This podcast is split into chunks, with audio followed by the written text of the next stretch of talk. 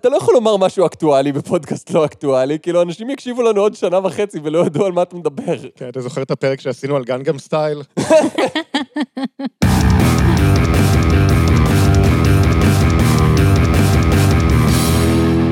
שלום לכולם, אני גל, איתי נמצאים חגי. היי. וליבי. היי. למזק, למה זה קיים? המקום בו אנחנו שואלים את השאלה שהיא השם שלנו. והפעם, תביעות קטנוניות.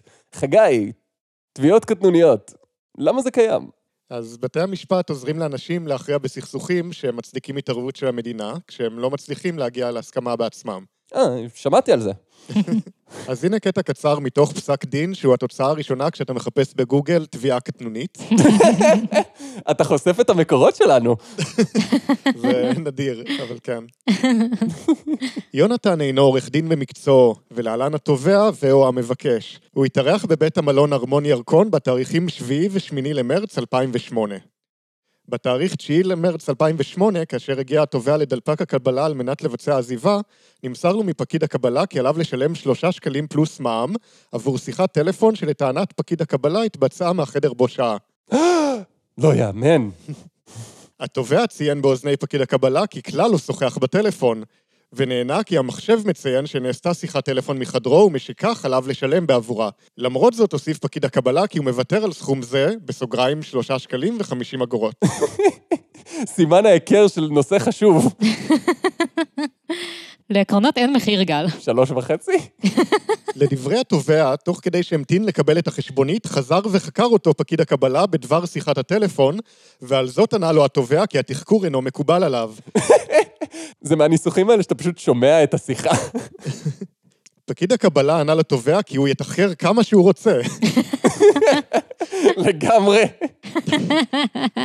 ענה לו התובע, אתה לא מחליט עליי, הכל עובר עליך, וקקה בידיך. לדברי התובע ענה לו פקיד הקבלה, מה אתה עושה בעיות? גם ככה ויתרתי לך. התובע ענה לפקיד הקבלה כי אין מדובר בוויתור, מאחר ולא ביצע כל שיחת טלפון מחדרו במהלך שהותו במלון. מה אתה לא מבין? כמה פעמים צריך להסביר לך מה לא ברור. לדברי התובע, פקיד הקבלה גם העליב אותו מילולית בביטויים כגון אנטיפט וחושב שאתה חכם גדול. אל תתבעו אותי. כן, אני חושב שאם אפשר לתבוע אנשים על זה שאתה קורא להם אנטיפט וחושב שאתה חכם גדול, את קצת בצרות. אוי, לא. אני שולה כרמלי. את לא תתחמקי מזה הפעם, שולה. נסה אותי. חכמולוג שכמוך. התובע שלח מכתב דרישה לנתבעת, ובו דרש פיצוי על הנטען על ידו. לדבריו נענה על ידי מנהל המלון מטעם הנתבעת כי פקיד הקבלה זומן לבירור, בנוסף הוצע לו פיצוי, לטענתו מגוחך, של שני לילות חינם במלון ופיצוי של 720 ש"ח בלבד. מגוחך. כן. הציעו לו שני לילות חינם במלון ועוד 720 שקל על זה שהיה חיוב של שלושה וחצי שקלים וריב עם פקיד. אם אנחנו מסכימים פה על משהו, זה שזה מגוחך. הם לא חושבים על זה עד הסוף. באים בימים של הפיצוי, אז יהיה עוד ריב ועוד תביעה, ואז יהיה עוד פיצוי, ואז הוא פשוט יגור במלון שלהם. והם חייבים לו את כל הכסף, וכאילו, הבעלים של הרשת מלונות עכשיו. אני כבר רואה את הכתבה בפורבס. התובע פירט את הסעדים המבוקשים על ידו, העולים לכדי סכום התביעה בסך 6,603 שקלים. התובע פירט את נזקיו בכתב התביעה. הוצאות לשון הרע, 5,000 שקל. עוגמת נפש, 1,000 שקל. חתיכת עוגמת נפש יש לו. עלות שיחת הטלפון, 3 שקלים ו-50 אגורות. מה? מה? הוא רוצה פיצוי על השלוש וחצי. הוצאות נסיעות, 600 שקל. מה? והשופט מוסיף, לא ברור לי על איזה נסיעות מתכוון התובע בהוסיפו לסעד המבוקש 600 שקל, ולא מצאתי כל הסבר או מסמך התומך בסכום זה. התובע ממילא היה צריך לעזוב את המלון, אז לאן הוא נסע אם לא ליעד אליו תכנן להגיע?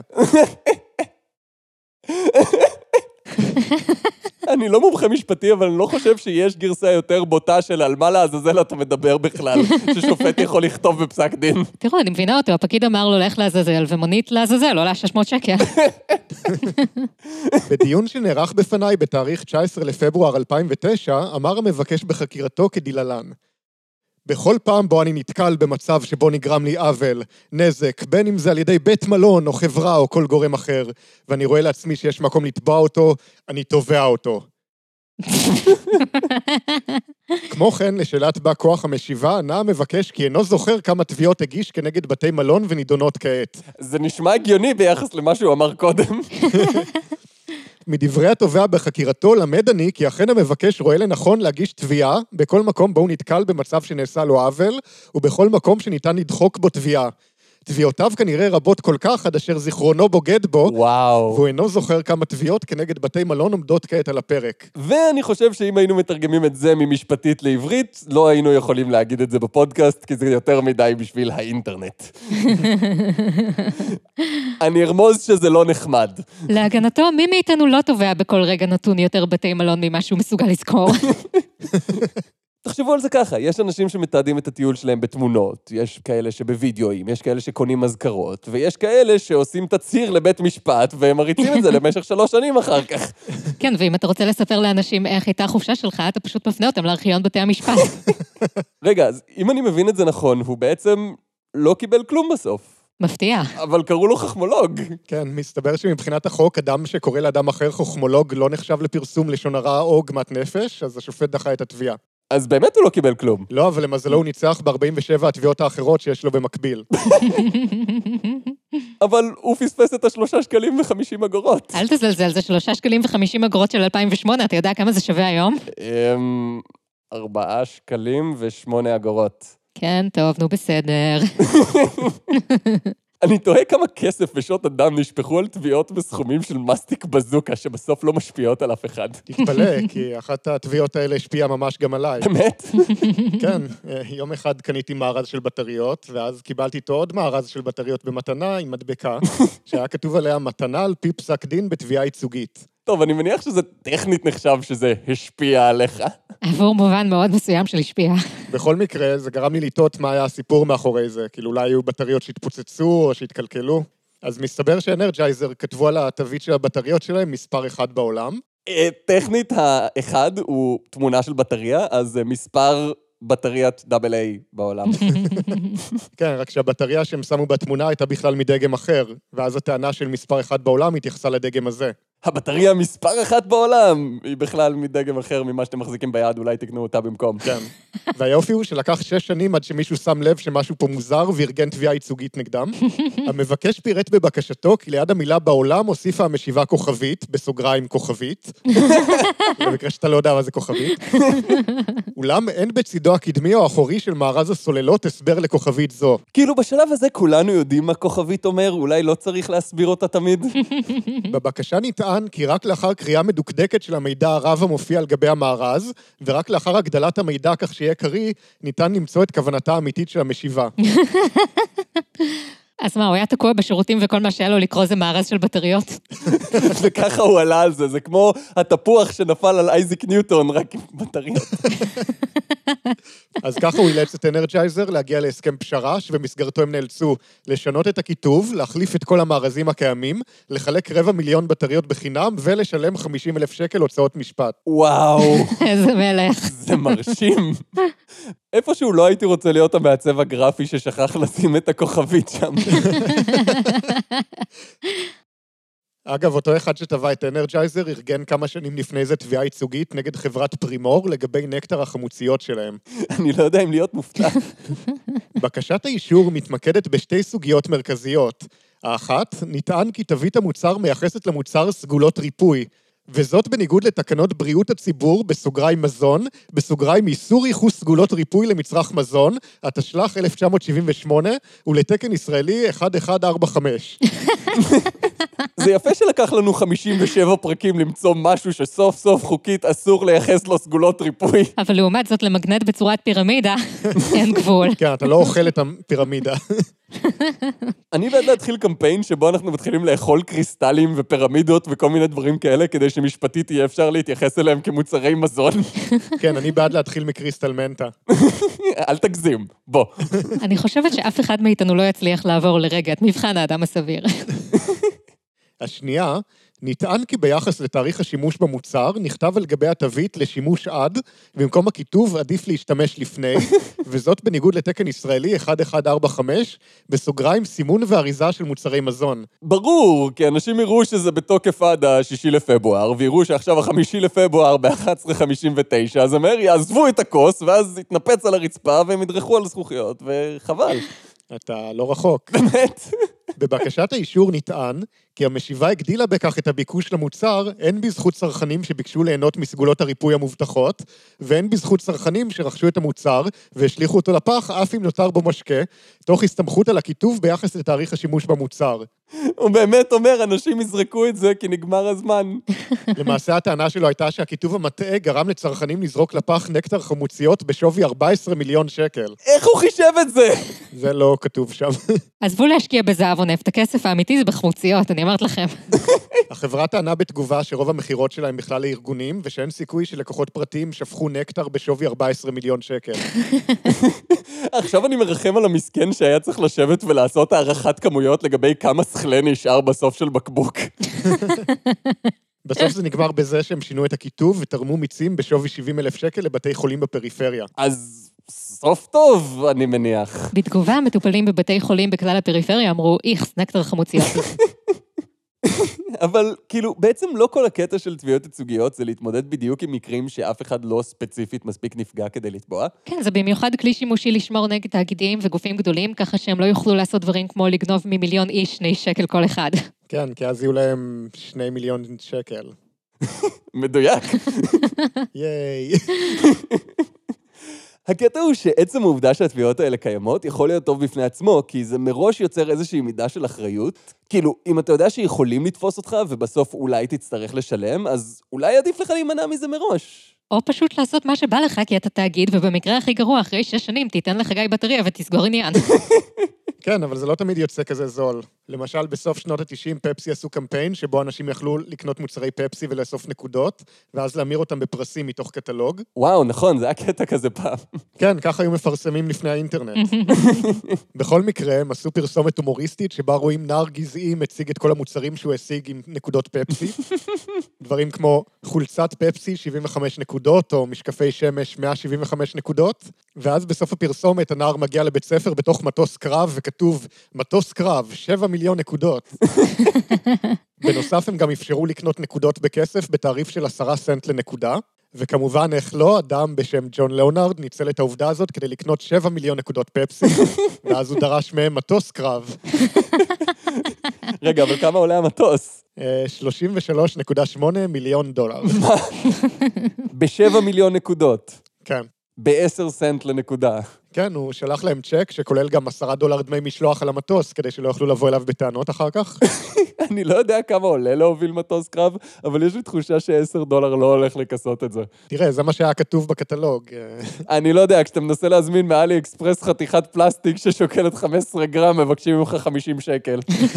כאילו, אני מדמיין את זה כמו השיחות האלה מהסופר, שאתה מקבל אחרי שהזמנת מהאינטרנט, ואומרים לך, "אה, אדוני, נגמר לנו הליים, אה, אם אתה רוצה אפשר להחליף לך את זה בלימון במקום. רק עם מטוס קרב. אה, טוב, תביאו לי 100 אלף טישרטים של פפסי ונסגור עניין. בסוף כזה ישלחו לך אס.אם.אס שלא ענית, ואתה תפתח את הדלת סתם ככה באמצע היום, ותראה שלא דפקו בדלת, לא צלצלו בפעמון, פשוט השאירו לך 20 אלף ארגזים של טישרטים מול הדלת. כן, כנראה שהוא לא באמת רצה טישרטים, כי במקום זה הוא טבע אותם. והוא דרש במפורש שחבר המושבעים יהיה שייך לדור הפפסי, כי רק הם יכולים לשפוט את המקרה באופן אובייקטיבי. איך מזהים אם מישהו שייך לדור הפפסי? בודקים לפי החורים בשיניים. מה שמעניין זה שברור שלשים מטוס קרב בפרסומת היה בדיחה, אבל בגלל שזה הגיע לבית המשפט, אז צריך להוכיח באופן משפטי שזו הייתה בדיחה. דבר שאני מקווה שלמזק לעולם לא יצטרכו לעשות. לא, לא, התכוונתי לרב חובל בשער השליין אחר לגמרי. בית המשפט ציין מספר דברים בנוגע לטיב הפרסומת ולתוכנה, לתמיכה בטענה שהפרסומת הייתה בצחוק, ושהמחשבה לנסוע לבית הספר במטוס הרייר היא פנטזיה מופרכת של תלמידי תיכון. הנער בפרסומת הוא בחירה מפתיעה מאוד לתפקיד טייס, בהתחשב בכך שבקושי אפשר לסמוך עליו עם המפתחות לאוטו של ההורים, לא כל שכן עם כלי הטיס הנחשב ביותר של חיל הים של ארצות הברית. ההברקה של הנער, שלטוס לבית הספר במטוס הרייר זה הרבה יותר טוב מלקחת אוטובוס, משקפת שוויון נפש מופלא לקושי ולסכנה הכרוכים בהטסת מטוס קרב בשטח מגורים. אף בית ספר לא היה דואג שלתלמידים יהיה משטח נחיתה, או משלים עם ההפרעה הכרוכה בשימוש במטוס. אני תוהה אם הוא טרח לבסס את הטענה הזאת. אני מדמיין את העורך דין מוציא סקרים לכל הבתי ספר באזור. האם היית מעוניין להקים משטח נחיתה למטוסי קרב בבעלות תלמידים? כן, מזל שיש להם סטאג'רים. לאור השימוש המתועד היטב במטוסי הרייר להתקפת והשמדת מטרות על הקרקע ובאוויר, סיורים חמושים בשטח האויב ולוחמה התקפית והגנתית נגד כלי טיס, ברור שתיאור השימוש במטוס זה כדי להגיע לבית הספר הוא בדיחה, גם אם לפי טענת התובע, אפשר להשיג את המטוס בגרסה שמונעת שימוש צבאי. וואו, זה גורם לי להבין שיש קטע שלם של התביעה שלא שמענו עליו, בו הוא מסביר שרגע, אבל טכנית אפשר לקנות את המטוס קרב הזה בלי הקרב, אז הנה, תביאו. כן, אתה פשוט מוציא את כל הטילים בין יבשתיים, או מה שזה לא יהיה. כן, אני בדיאטה, אני מעדיפה אם אפשר בלי הראש נפץ הגרעיני. פרק זה מוגש לכם בחסות מטוס קרב ללא קרב. לא עוד להתפשר על מופחת קרב או דל קרב, רק כלי הטיס החמושים שלנו מגיעים ללא נשקים כימיים, ביולוגיים או קונבנציונליים. נסו עוד היום את ה-F-16 זירו שלנו, או את האפאצ'י מקס, ותגלו עולם חדש של מכונות מוות מסורסות. כי עם המטוסים שלנו יש בדיוק אפס דרכים לגרום למוות המוני. מה? אה, אה. אה, כן, זה. סליחה, עדיין ניתן להטיס אותם לתוך בניין הומי אדם, לכן יש בדיוק דרך אחת לגרום למוות המוני. מטוס קרב ללא קרב, אפשרות הריגה אחת, מקסימום טעם. אז בסוף הוא לא קיבל מטוס בעצם. לא, הוא ניסה לערער, ועדיין לא הסכימו לתת לו מטוס שעולה 33 מיליון דולר. טוב, אני מניח שזה לא בדיוק היה הכי בתקציב שהם שמו לקמפיין. לא, אבל זה אפילו לא קרוב להיות התביעה הכי יקרה שראיתי. באמת? כלי התקשורת עסקו לאחרונה בתביעה שהוגשה בניו יורק ומוגדרת כגדולה בהיסטוריה. או, על פי הפרסומים, אנטון פוריסימה, תושב מנהטן בן 62, הגיש לבית המשפט תביעה בת 22 עמודים בכתב יד, מה? ודרש לקבל פיצויים בסך 2,000 דציליון דולר, בסוגריים הספרה 2 ואחריה 36 אפסים. אני מבין, זה בהחלט גורם למטוס של ה-33 מיליון דולר להיראות פחות משמעותי. מביני דבר קבעו שאין בכל העולם כולו סכום כסף שכזה. איך תמצא מומחים לעניין הזה, כאילו, מומחים לענייני כמה כסף יש בעולם. כספולוג. איך אתה מתחיל את השיחה הזאת? כזה, תגיד, חיים, אתה מבין דבר. תגיד, כמה כסף יש בעולם, נראה לך, בערך? פחות מאלפיים דציליון דולר? נראה לי, לא יודע. כן. טוב, הוא אומר שלא. לכן, גם אם התובע היה זוכה, תאורטית, לא ניתן היה לשלם לו את הסכום. אתם לא מבינים את הטקטיקה, קודם אתה מבקש 2,000 דציליון דולר, ואז אתם סוגרים על 1,000 דציליון דולר. זה נקרא משא ומתן. התביעה הוגשה נגד למעלה מאלף אנשים, בתי עסק ומוסדות, בהם עיריית ניו יורק, נמל התעופה לגוארדיה, מאפייה, חדר מיון, בעלים של כלב ועוד. בכתב התביעה גולל פוריסימה את סיפורו של יום אומלל, שהביא אותו לדרוש את הסכום. הוא טען שהכל החל מנשיכת כלב שספג באצבעו בזמן שנסע באוטובוס בעיר. לאחר מכן, כשטופל בבית החולים המקומי, ניגש אליו זוג סיני וצילם אותו ללא אישורו. בנוסף, נגבה ממנו מחיר מופרז עבור כוס קפה בנמל התעופה. לטענתו, במהלך יום קשה זה נפגעו זכויות האזרח שלו, ונגרמו לו פגיעה אישית, אפליה על רקע לאומי, הטרדה, הונאה, ניסיון רצח. רגע, מה? הוא התכוון לזה שהכלב נשך אותו באצבע. אני לא יודע אם זה נחשב ניסיון לרצח. אני לא יודעת אם זה נחשב למשהו. האם כלב יכול לרצוח? אתה יודע איך אומרים, כלב רוצח, לא נושך. בשל העובדה שהכאב והנזקים שנגרמו לו אינם ניתנים לתיקון על ידי כסף, הוגשה תביעה כה גדולה. על כסף. אבל מלא כסף. אה, אוקיי. אתה בטוח שזה אמיתי? כאילו, זה פשוט נשמע כמו אחת האגדות האורבניות האלה שמסתובבות ופעם בכמה שנים הופכות לעוד כתבת clickbait. כאילו, כשקראתי את זה פעם ראשונה, גם לי זה נשמע קצת חשוד, אבל אז מצאתי באינטרנט עותק של כתב התביעה, והוא פשוט מופלא. וואו, וואו.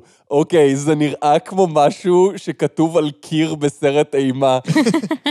זה פשוט 22 עמודים של כתב צפוף ולא מיושר לשום דבר, בלי שורות, בלי כלום, וזה הכל כזה טקסט מחודד כזה, שנראה ממש... כאילו, אם הייתי מנסה לייצר משהו שנראה כמו יומן של רוצח בסרט, זה היה מועמד טוב לפרופ, כאילו. אני רוצה להגיד שעשיתי מאמץ וקראתי את הכל, והנה מה שהצלחתי בערך להבין מזה. בשביל זה אנחנו פה.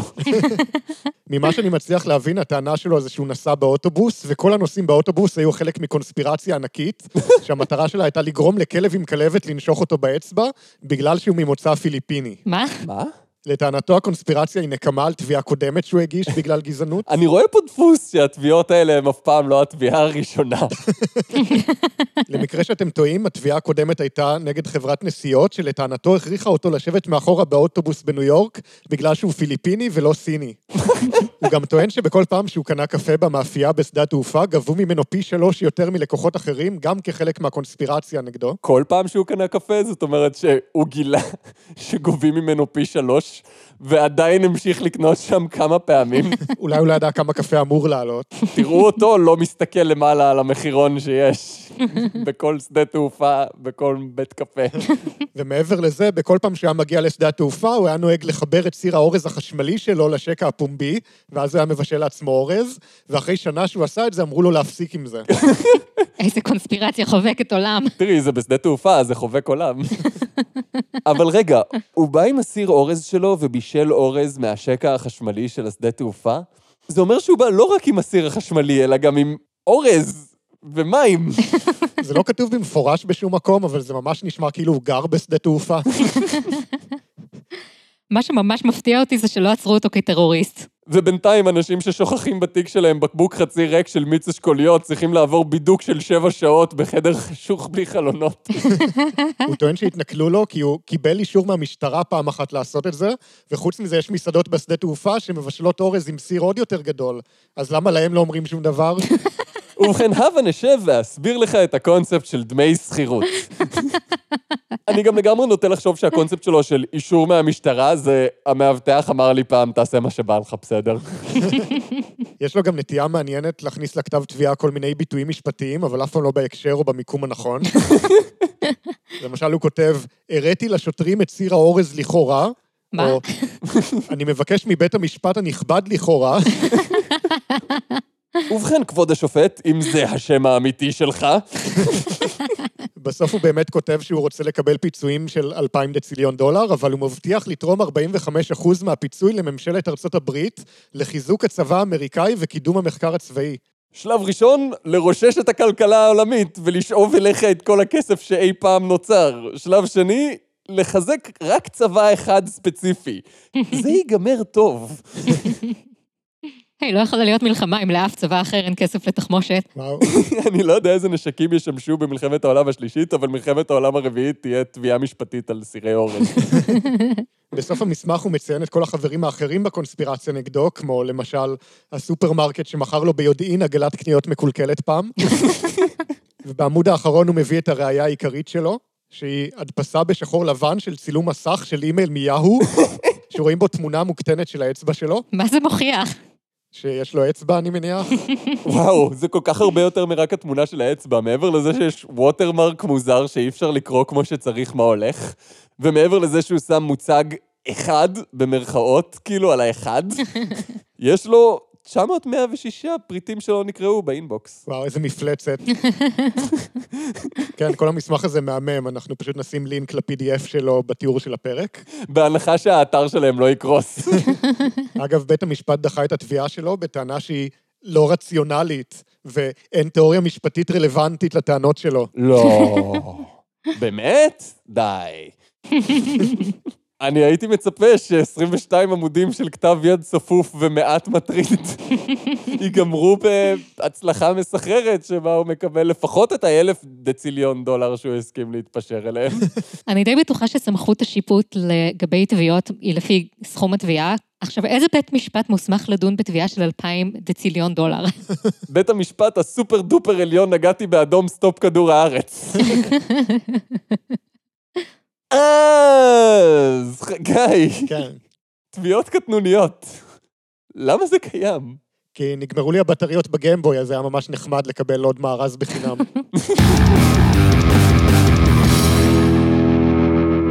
אה, זה היה פרק 57 של למזק.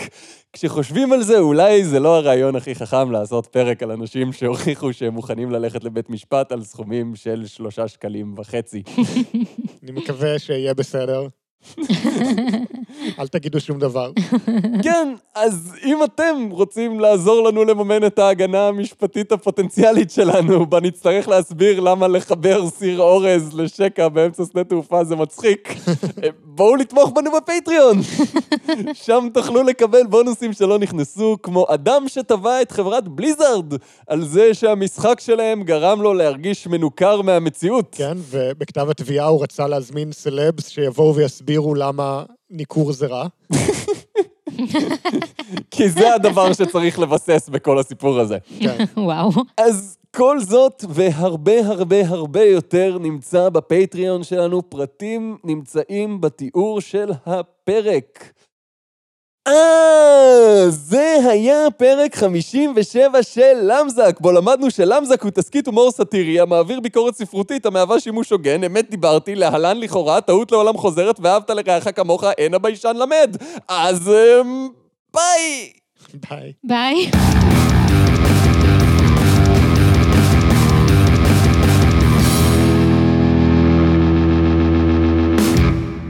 זה מגן עלינו משפטית, נכון?